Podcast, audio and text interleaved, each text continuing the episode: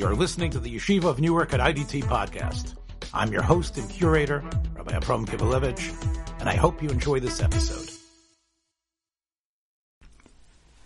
This week's double portion of Tazria Metzora presents the modern reader with a number of formidable challenges. Daunting in its detail, complexity, and seeming distance from contemporary concerns, although as I say this, I'm very conscious that disease and quarantine feel painfully current. The four chapters that comprise Tazria Metzora call out for commentary.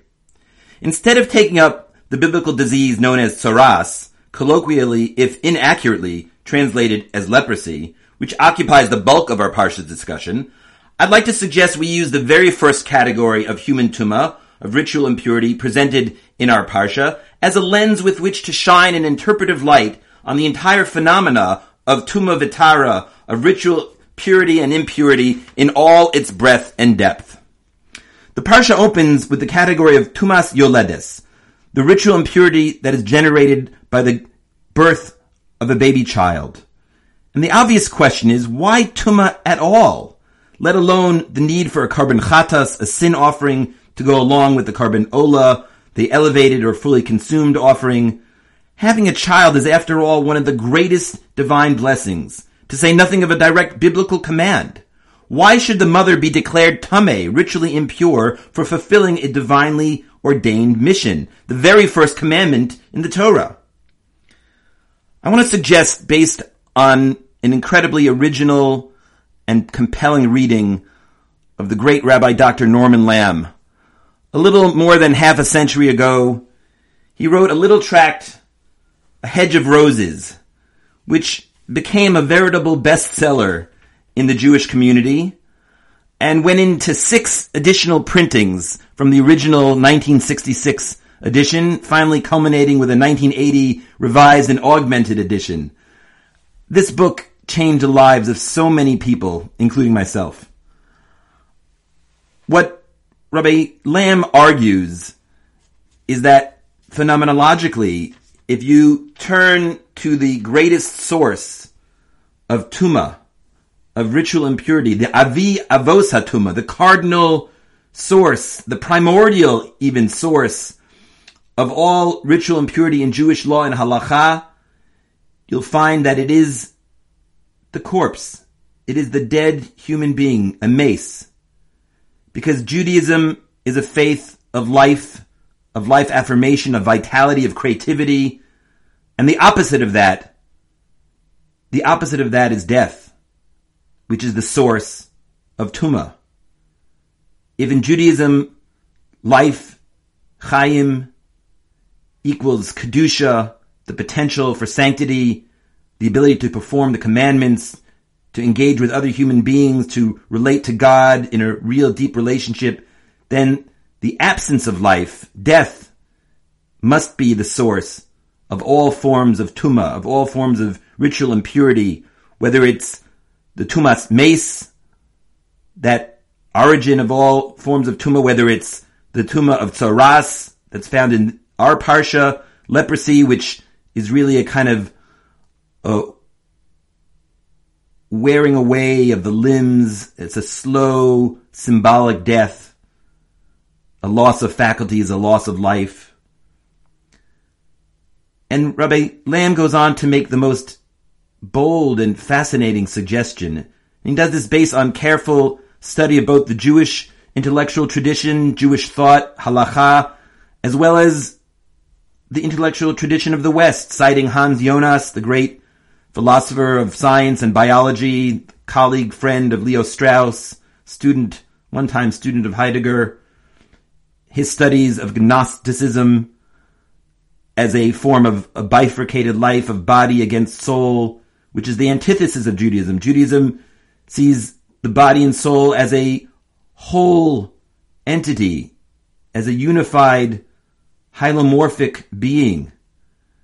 And so, for Rabbi Lamm, not only is death the source of Tuma, but even potential life that is not realized biologically becomes a source of Tuma the whisper of death, he so poignantly calls the monthly menstrual period that every woman as an adult gets the chance, the potential for life, which isn't realized often. And that's something that is part of biology. It's part of the life cycle, but it's to be noted. Judaism's passion for life is so profound and so deep that even the loss of potential life, the whisper of death, creates ritual impurity, creates tuma. And of course, this phenomena of tuma and the equation with death or the absence of life, the loss of potential life, can also account for our parsha's tumas yoledes. Because the woman who's giving birth had within her womb, within her very body, additional life force. And that as beautiful and glorious as it is to give birth, Judaism recognizes that to the woman, to the mother, there is a diminishment of that life force. There is a symbolic loss of that life potential that was in her.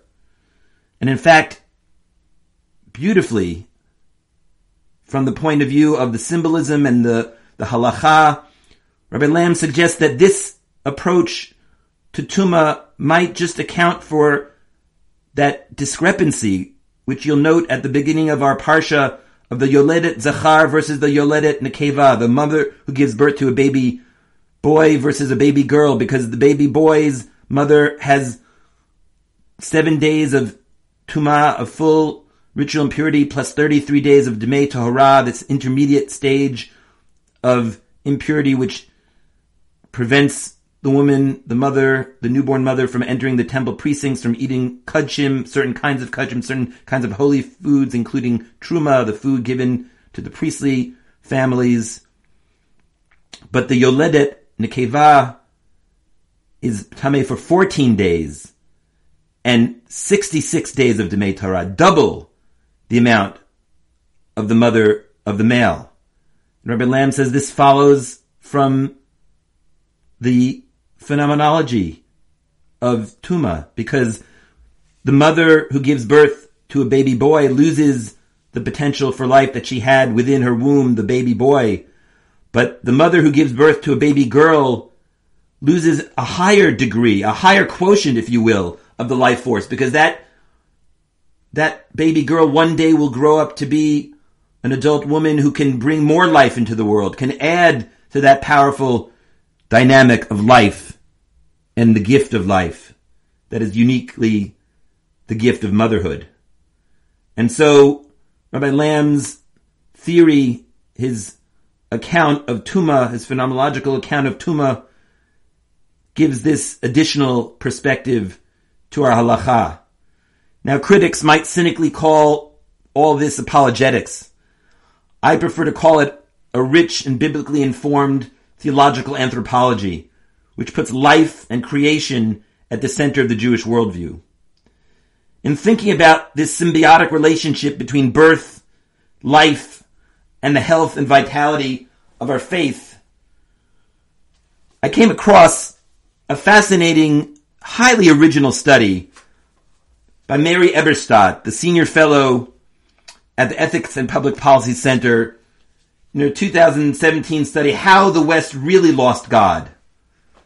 And the book makes a fascinating argument. It says that there are two ironclad laws of modernity.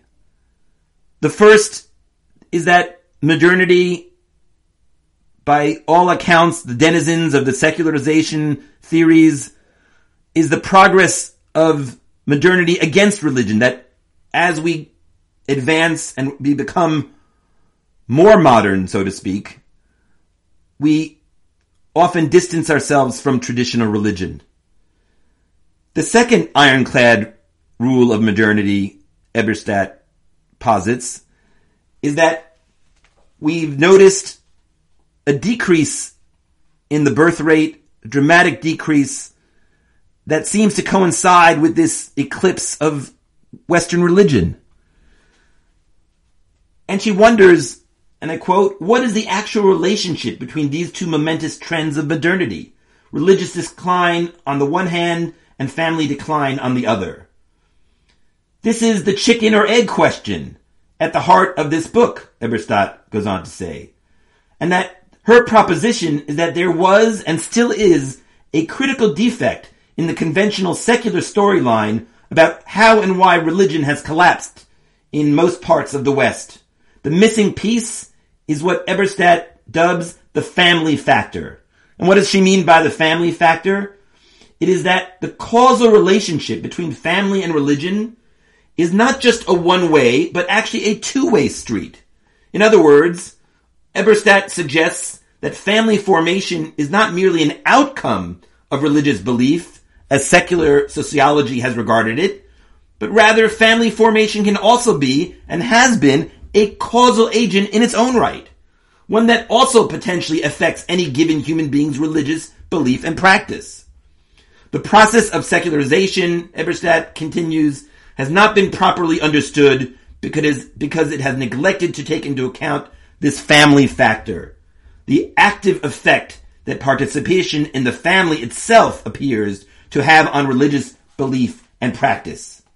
And to flesh out Eberstadt's own anthropology of religious belief, she says, just consider what the experience of childbirth itself does to almost every father and mother. That moment, even that first glimpse on a sonogram, is routinely experienced by a great many people as an event transcendental as no other. This fact of epiphany hardly means that pregnancy and birth ipso facto convert participants into religious zealots. But the sequence of events culminating in birth is nearly universally interpreted as a moment of communion with something larger than oneself, larger even than oneself and the infant. It is an experience that many people describe as religious or sacred, or as close to those states as one can get. She goes on to suggest another phenomenological, another anthropological insight, namely that many of mother and father staring at a newborn has had the sense that they are witnessing something that only a creator could have made.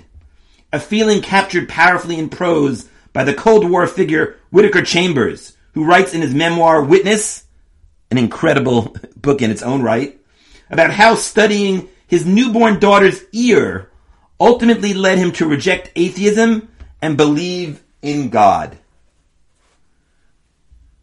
At this particular moment, a moment of physical confinement and quarantine, a moment with whispers of death and mortality, Jews can meditate and even act on what Jews have always and how Jews have always responded to mortality. With life, with birth, with family, with purity. Jews have always known from the time of Tumas Yoledis and Tumas Soras to coronavirus. Jews have always known the secret of the family factor, the secret of life. Shabbat Shalom. Thanks for joining us for another episode from the Yeshiva of Newark at IDT Podcast. Be sure to subscribe on your favorite podcast app so you don't miss a single episode.